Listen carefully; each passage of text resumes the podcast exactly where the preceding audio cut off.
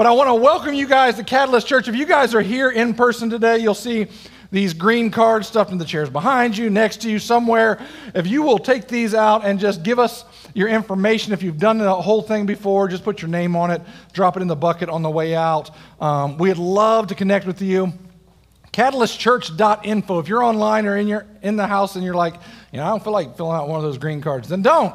Uh, CatalystChurch.info, you can uh, connect with us there. We are a church based on relationships. And uh, we just want to get to know each other a little bit. We're not knocking on your door, we're not showing up to your house, uh, but we want to get to know you and be able to call you by name and start some relationships. So if you would take a second and just fill one of those out, uh, that would be fantastic. One of the things I need you to know starting off today is that you are enough. You are in the right place to ask questions about this whole Jesus guy and to figure out what you believe. Because many of you walk in here and you have, I don't even know if I believe in Jesus, but they've been in my ear and they said if I, you know, if I would just come, they would stop nagging me, so you showed up. Welcome.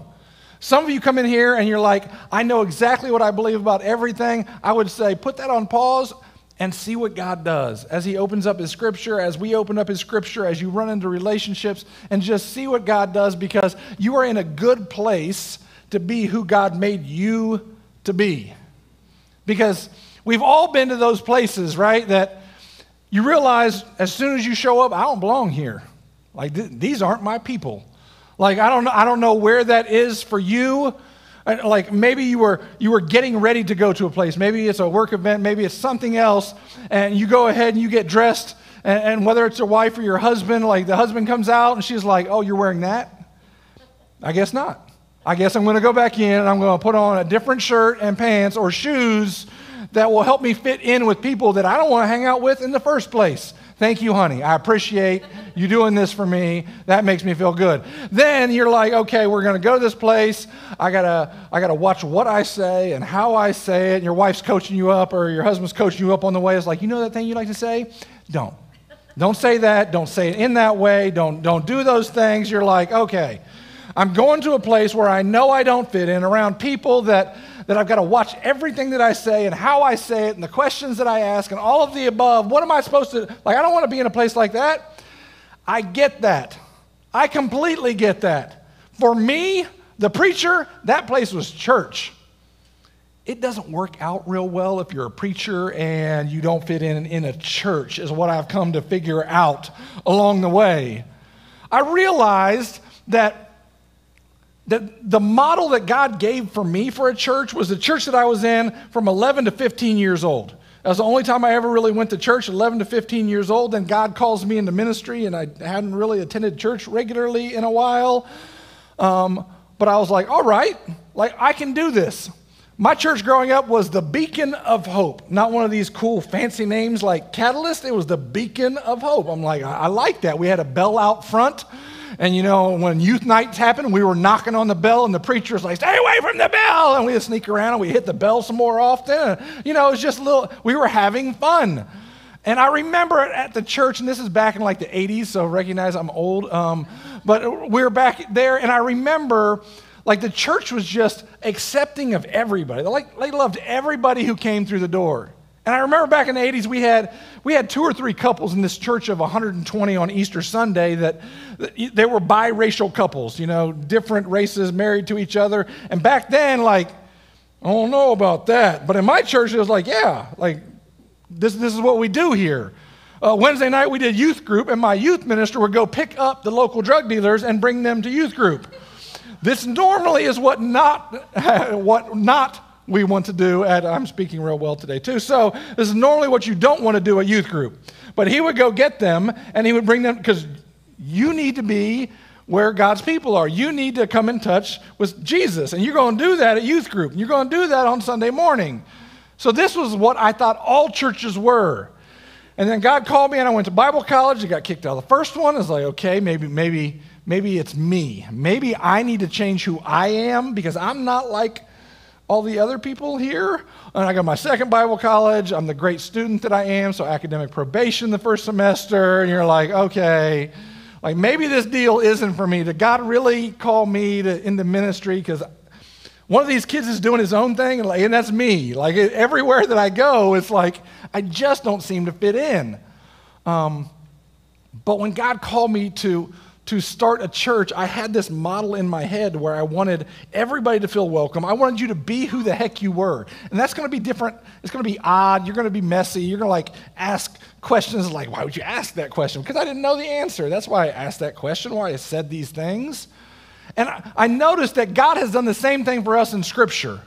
He has given us a model that He wants us to be like. And for everybody, you know, the easy Sunday school answer is Jesus. Well, there was somebody before Jesus that God started everything with, and we're gonna we're gonna continue to talk about him today. Last week, Evan started our mindset series, and he looked at Abram.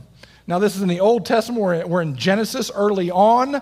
Abram becomes Abraham because of the covenant. God changes his name. You'll see this happen often in Scripture when God wants to change somebody, wants to call them into doing something else, He changes their name. Your name ain't that anymore. I'm calling you this. Your name isn't Simon, it's now Peter. Like your name isn't Saul, it is now Paul. Your name isn't Abram, it is now Abraham. So we're going to look at two different stories today, and we're going to try to figure out what we can learn about how we should live because of a guy who lived four or 5,000 years ago the guy who started it all, the guy who broke the mold and said, God said, This is who I want people to be like. So we're going to look at this, and like every good story that happens in Scripture, not like story like it wasn't real, but it was real, any good beginning of a life, what we see is like if you're going to if you're going to hook me at the beginning of a movie, what do you got to have? Genealogies, just a whole list of names that I can't pronounce. That when I'm doing my Bible reading app, I just check that box and move on. Like, I, there's no reason for me to read those names. I can't pronounce those names. I don't know anything about those names. But what we know is because there are so many genealogies throughout the thing, and we see, like in Matthew, when you get to the very first book in your, in your Bible, the New Testament, what does it start off with? A genealogy about Jesus. Why?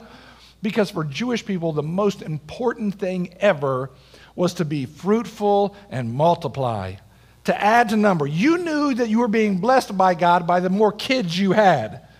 And you knew that you were, you, could, you were living the right life by how many kids you had. So you had to have as many kids as you could possibly have because that's what God commanded early on in Genesis, and they took it serious.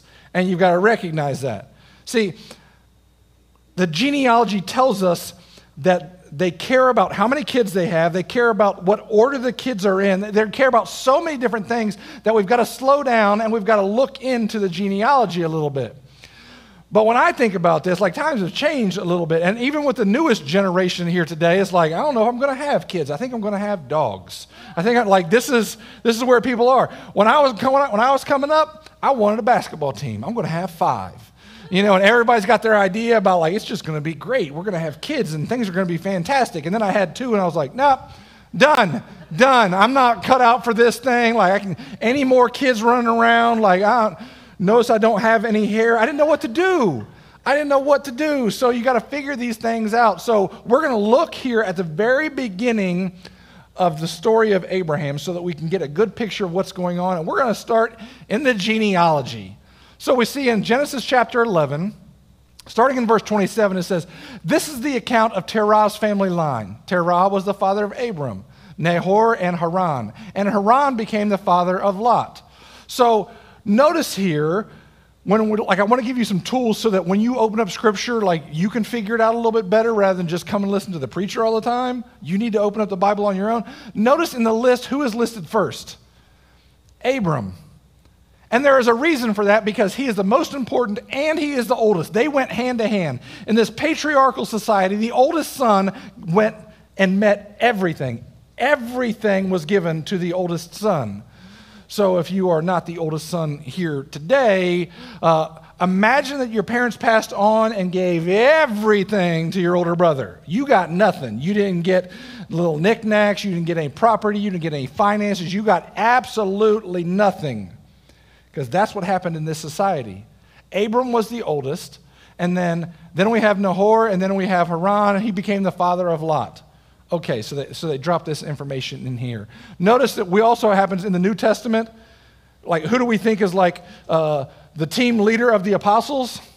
Peter. Why? Because he's always mentioned first. There's a reason he's always mentioned first. One, he is important. Two, he is also the oldest. We think of these big, old, burly men like to grow a beard that I can't grow. Um, there were only two people old enough hanging out with Jesus to pay for taxes. Everybody else was under the taxation age at that point. Because Jesus said, they came to him and said, What are we supposed to do about these taxes? And he was like, Go, go fishing, because you're a fisherman. Get go ahead and open up the fish's mouth. It's going to have two coins. Go use those two coins to pay your taxes and mine. Why are they only paying two people's taxes? Because everybody else was too young. These were kids trying to figure this out. They weren't 50 year old men with full grown beards, these were teenagers trying to follow after Jesus. So, like, let's just recognize that and let's keep moving. So, Abraham was what they called the Behor, the oldest son in this patriarchal society. So, he got first choice in everything. He was the most important, and everybody knew that. And the family wasn't bothered by that because he got all of uh, the land, all the property, all the accolades, all of everything, but it was his job to take care of the rest of the family. They didn't have any responsibilities. All of the weight was on the oldest son's shoulders, always. And he didn't get to run the family how he wanted to run the family. He had to run the family how his dad ran the family.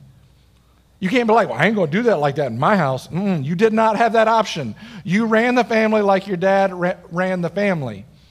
And it was just the responsibility, responsibility of the oldest son. So when the patriarch died, Abram would, would take over. Let, us jump into here in, in Genesis chapter 11, verse 27. It says, While the father Terah was still alive, Haran died in Ur of the Chaldeans in the land of his birth. So that seems like an odd thing to put in there. So put that one in your pocket and let's keep running. And Abram and Nahor both married. The name of Abram's wife was Sarai, and the name of Nahor's wife was Milcah. And she was a daughter of Haran, both father of Milcah and Iscah. If you look at this family tree, it gets real crazy right here. And there are, we could spend two hours on who Milcah and Iscah are. We're going, we're going to let, we're just going to keep rolling because we don't have time for that right now. Now, Sarah was childless because she was not able to conceive. Oh, you're doing the genealogy. Uh, okay, this person's married to this person, they had these kids, and this person, oh yeah, she can't have kids. And whoa, whoa. This doesn't, that's not a very nice thing to put in Scripture, is it? There's a reason that it's there. It's to get our attention. When something, when you're reading Scripture and it's like, that doesn't fit, that doesn't seem right, it's because they're trying to give us a hint that something really important is happening right here. Dig down. Most of the time, we go through our scripture and we just live on the surface level. And the surface level will get you following Jesus, and you can be saved, and you can live a good Christian life. Like that's where most every Christian lives. But there are layers of understanding below the scripture, things that are built into what they're saying and how they're doing it. And if we're not paying attention, we will never get there. And I want you to have the tools to decide do I want to know this stuff or not? So, uh, from the first time we see Abram, he gets to make the most he gets to make the first choice. He's the most important. We know that everything that is important to them is about how many kids that I'm going to have. And who does he marry? I'll take the girl who can't have any kids. That, that seems odd. That seems like maybe the worst choice he could have made. Why in the world would Abram choose a woman that cannot carry on the family line? Not only is he a son, and that was your job, he was the oldest son. It was his job to run the Beit Av, the extended family, everybody, every animal, every land, everything, and to pass on his name to everybody. And he gets to choose, and he was like, I'll take Sarah. Why? And, and I think at this part, we get to see why God chose Abram to be the father of many nations. Abram, who becomes Abraham, is the father of the three largest religions in the world still today. His first son, Ishmael, is where we get Islam. Isaac, his second son, is where we get Judaism. And we are a branch off Judaism. He is the father of many nations. If you're going to start something, that you want to go generations and generations to pass on to your kids and, and, and, their kids and their kids' kids and their grandkids, it's important how you start. It's important who you choose to start it. Are you going to bless generation after generation, or are you going to let them figure it out themselves? These people were not into letting them figure out themselves. When God said, I want to start everything off right, he chose Abram. And I think the reason he chose Abram is because the heart that Abram had mirrored the heart that God had. God loves messy people. God loves people who just maybe they made a wrong decision, maybe they followed the example of people that were in their lives that were wrong. He's like, these are my people. And God chose Abram because from the very thing, very first thing we learned about Abram is he's like, no one's going to want her. That's my girl. That's the one that I want. And he chose her, and I think it put on display the heart that a man has to have if he is going to follow Jesus. Let's continue on here. In, in uh, Genesis chapter 12, 1 through 5, it said, The Lord had said to Abram, Go from your country, your people, your father's household, to the land that I will show you. And everybody who grew up in church is like, Lord, just give me that faith. Just let me trust you. Let's let me. You're not even giving me a roadmap. I'm just going to, you're going to tell me what my next step is. Just let me be faithful like that. And you pull that out and you put it on a shirt and a hat, and, and we got, you know, tumblers with it, and we got everything. The story doesn't stop there. Why in the world would we stop there? So let's, let's start this again and let's see what comes directly after it. The Lord had said to Abram, Go from your country, your people, your father's household to the land that I will show you, and I will make you into a great nation. I will bless you. I will make your name great, and you will be a blessing. That makes it a bit easier, doesn't it? Hey, I want you to go ahead and I want you to do something new. I want you to start a new job. I want you, whatever it is. And when you get it, you're going to be good. Oh, so good, you're going to become rich. And everybody around you is going to be happy, and everybody's going to be happy to know you. You just got to move to a different place. You're like, I'm in. I'm in. It's not like he said, Abram, I'm going to need you to go over here, and it's going to be rough. He was like, I'm going to bless you. I'm going to bless you. I'm going to make everything great. I'm going to bless those who bless you. And whoever curses you, I will curse. And all people on the earth will be blessed through you. This is one of those things we just run on by, right? Because I'm trying to get my scripture in for the day. Why does God choose to make Abram a great nation? Why does God choose to bless Abram? All peoples on the earth will be blessed through you.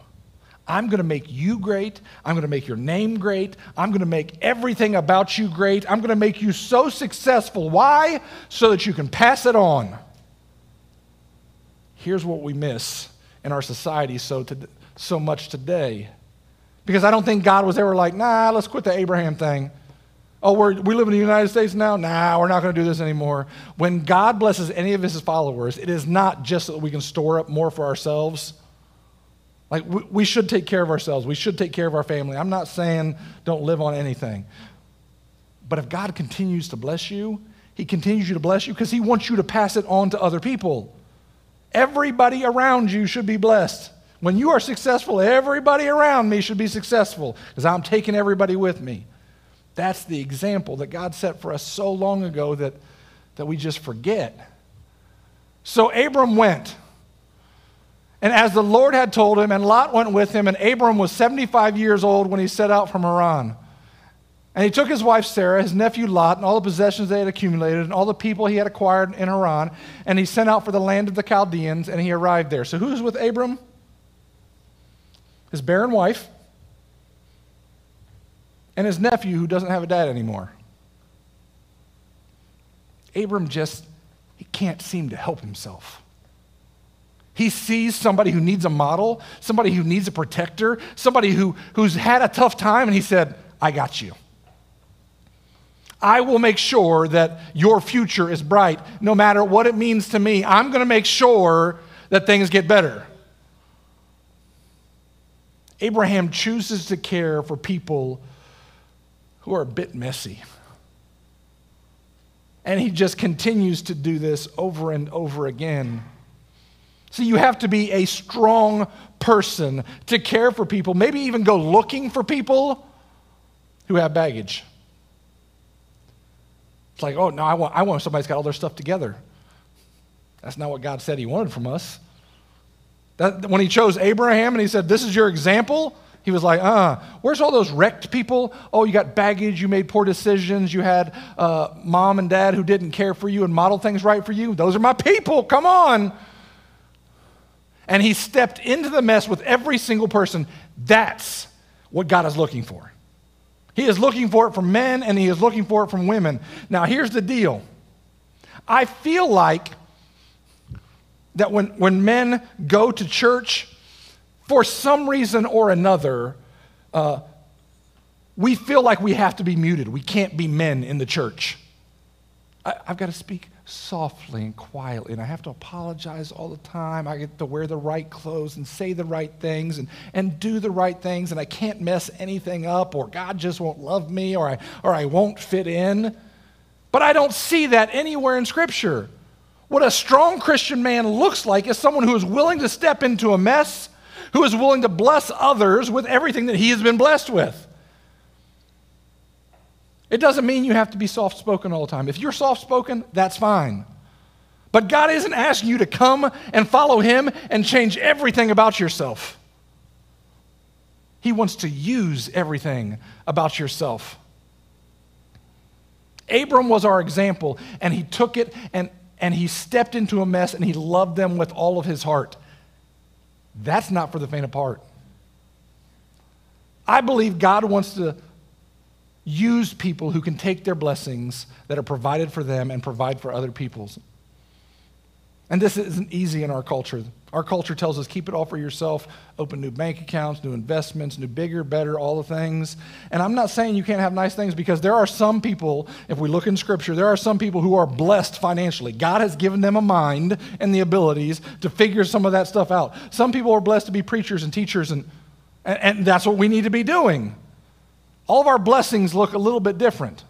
But Abram got it right here. And not because he was soft spoken and he was easy and he always asked for forgiveness and he always wore the right things and ate the right things and went to the right places. It was like, oh, everybody else is afraid to be around you. Everybody else is afraid. I'm in.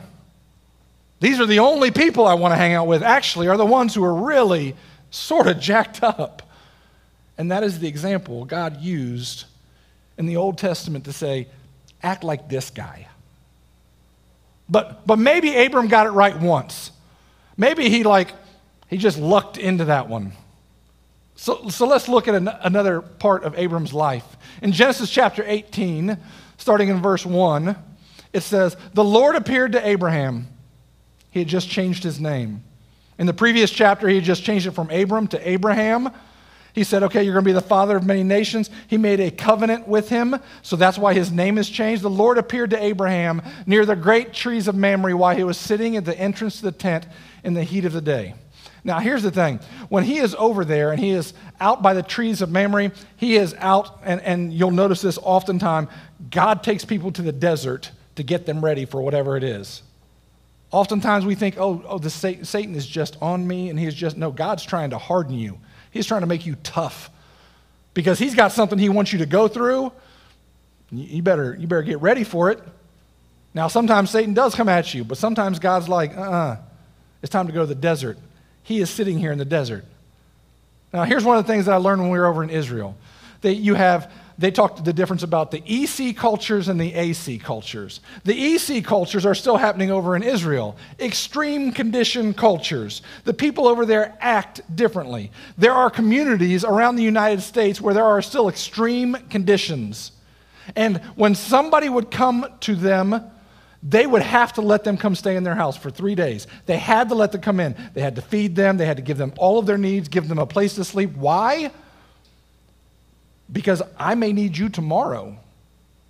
I mean, we're in the middle of a desert. It's 105 degrees. We get two inches of rain every year. Like, we have to depend on each other to get through this. And then we have our AC, our air conditioned cultures. It's like, now I ain't got to answer the door. Now I want to fool with them a little bit. Uh-uh. uh I, already, I already took that phone call. I already helped out with that person. Mm-mm, I'm done. Because we don't ever think we're going to need anybody around us. We don't ever think we're going to need our neighbor, we're going to need our coworker, we're going to need our church family to help us get through something. So we just, I like to do my thing and everybody else can do their thing. This was not like that. Abram was sitting there, and he was sitting at the entrance of his tent in the heat of the day. Why is Abram sitting here? To know this, you have to look back at chapter 17. He had just done a covenant with God, and he was just circumcised.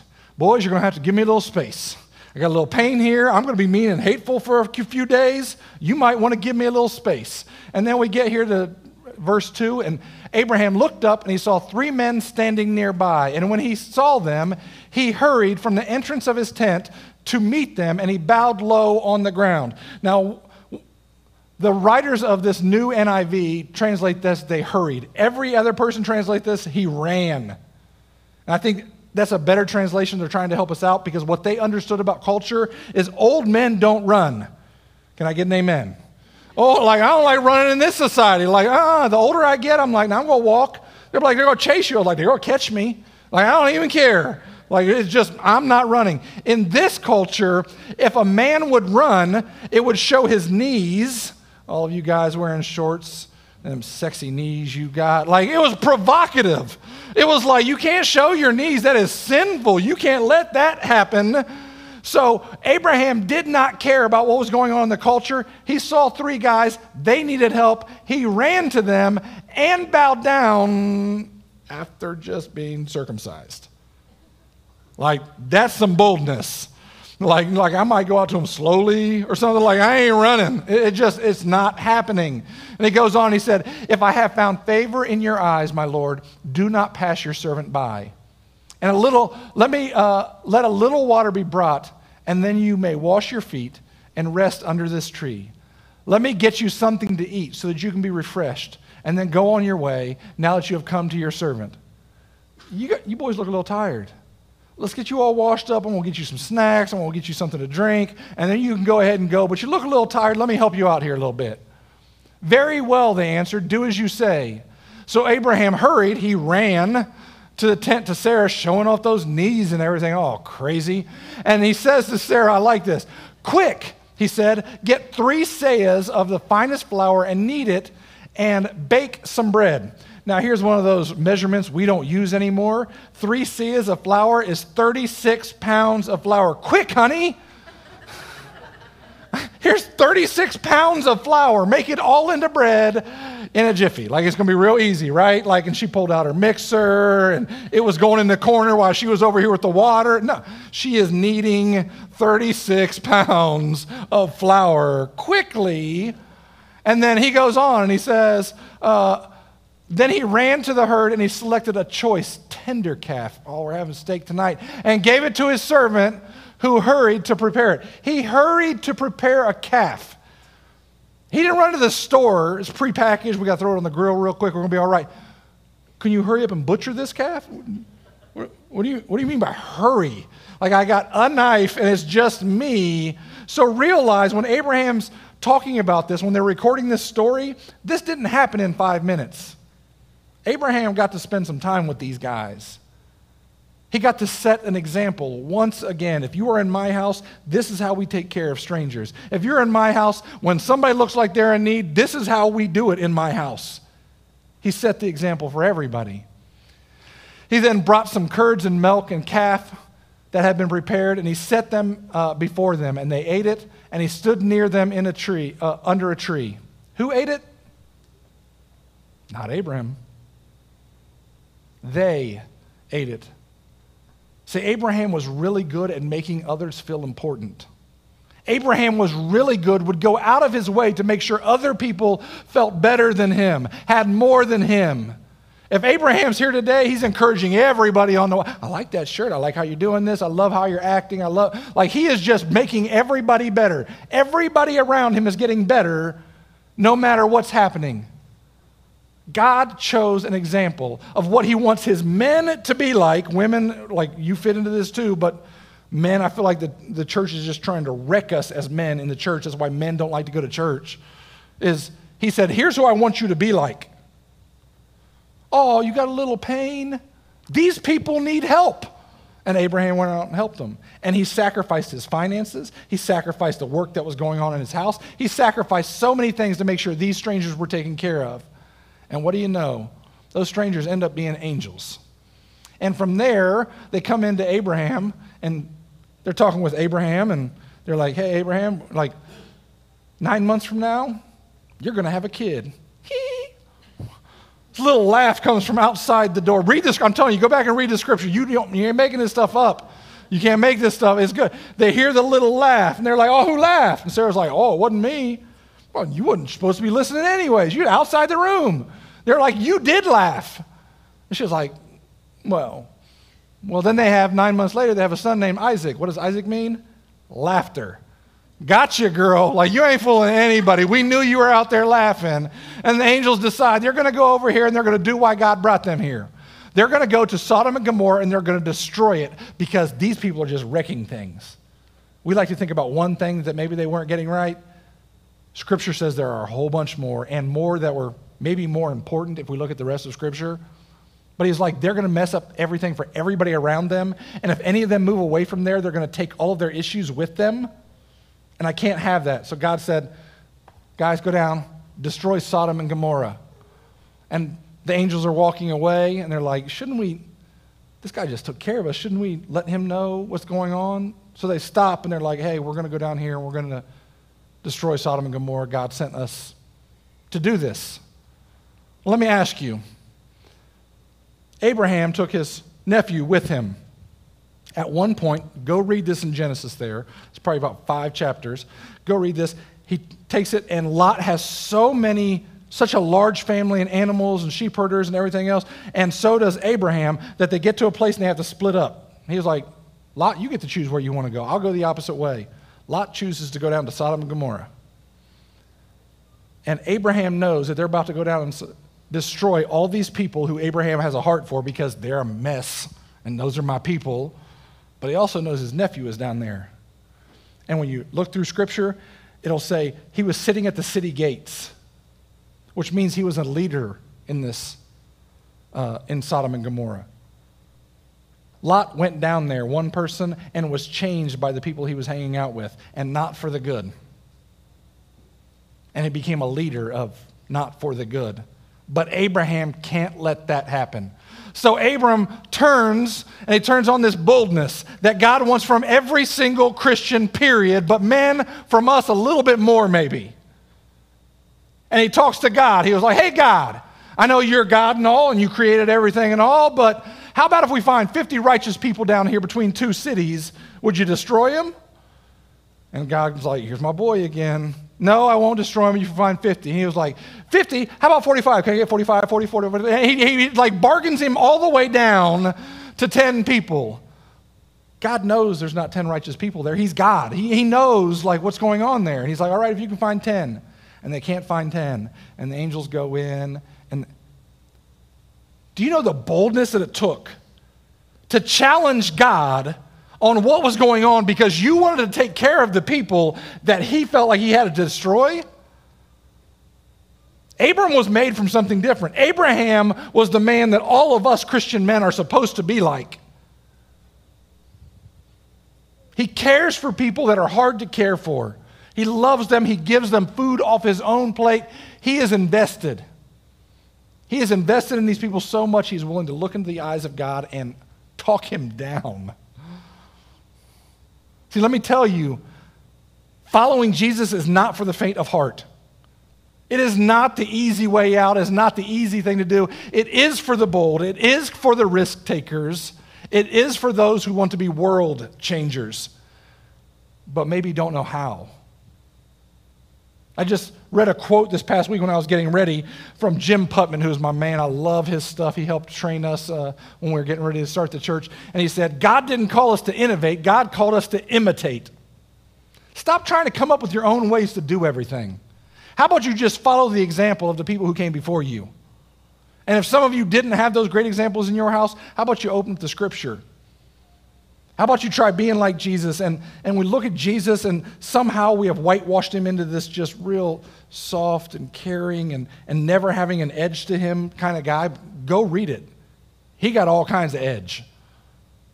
When God started the three major faiths, he said, Here's the example that I want you to imitate Abraham, who will love you no matter what is going on. When all the rest of your family and friends run, he walks in. That is what God is looking for in followers of His. And it is not easy to do. It takes boldness, it takes some chutzpah that Abraham had. See, it's time for us as a church, as men, to step up and be men who can lead, men who can care for people. It doesn't mean you always have to have the biggest mouth in the room, it means you are willing to step in when everybody else is afraid. It is time for us to step up, to be lifted up. And when you need somebody to lean on because you don't know how to do it by yourself, that's why we come together as a family. Because you're never meant to do it alone. Men need other men, women need other women who will build you up, who will encourage you, who will send you in the right direction. And if you're looking for one of those places, welcome to Catalyst. Let's pray. Father God, thank you.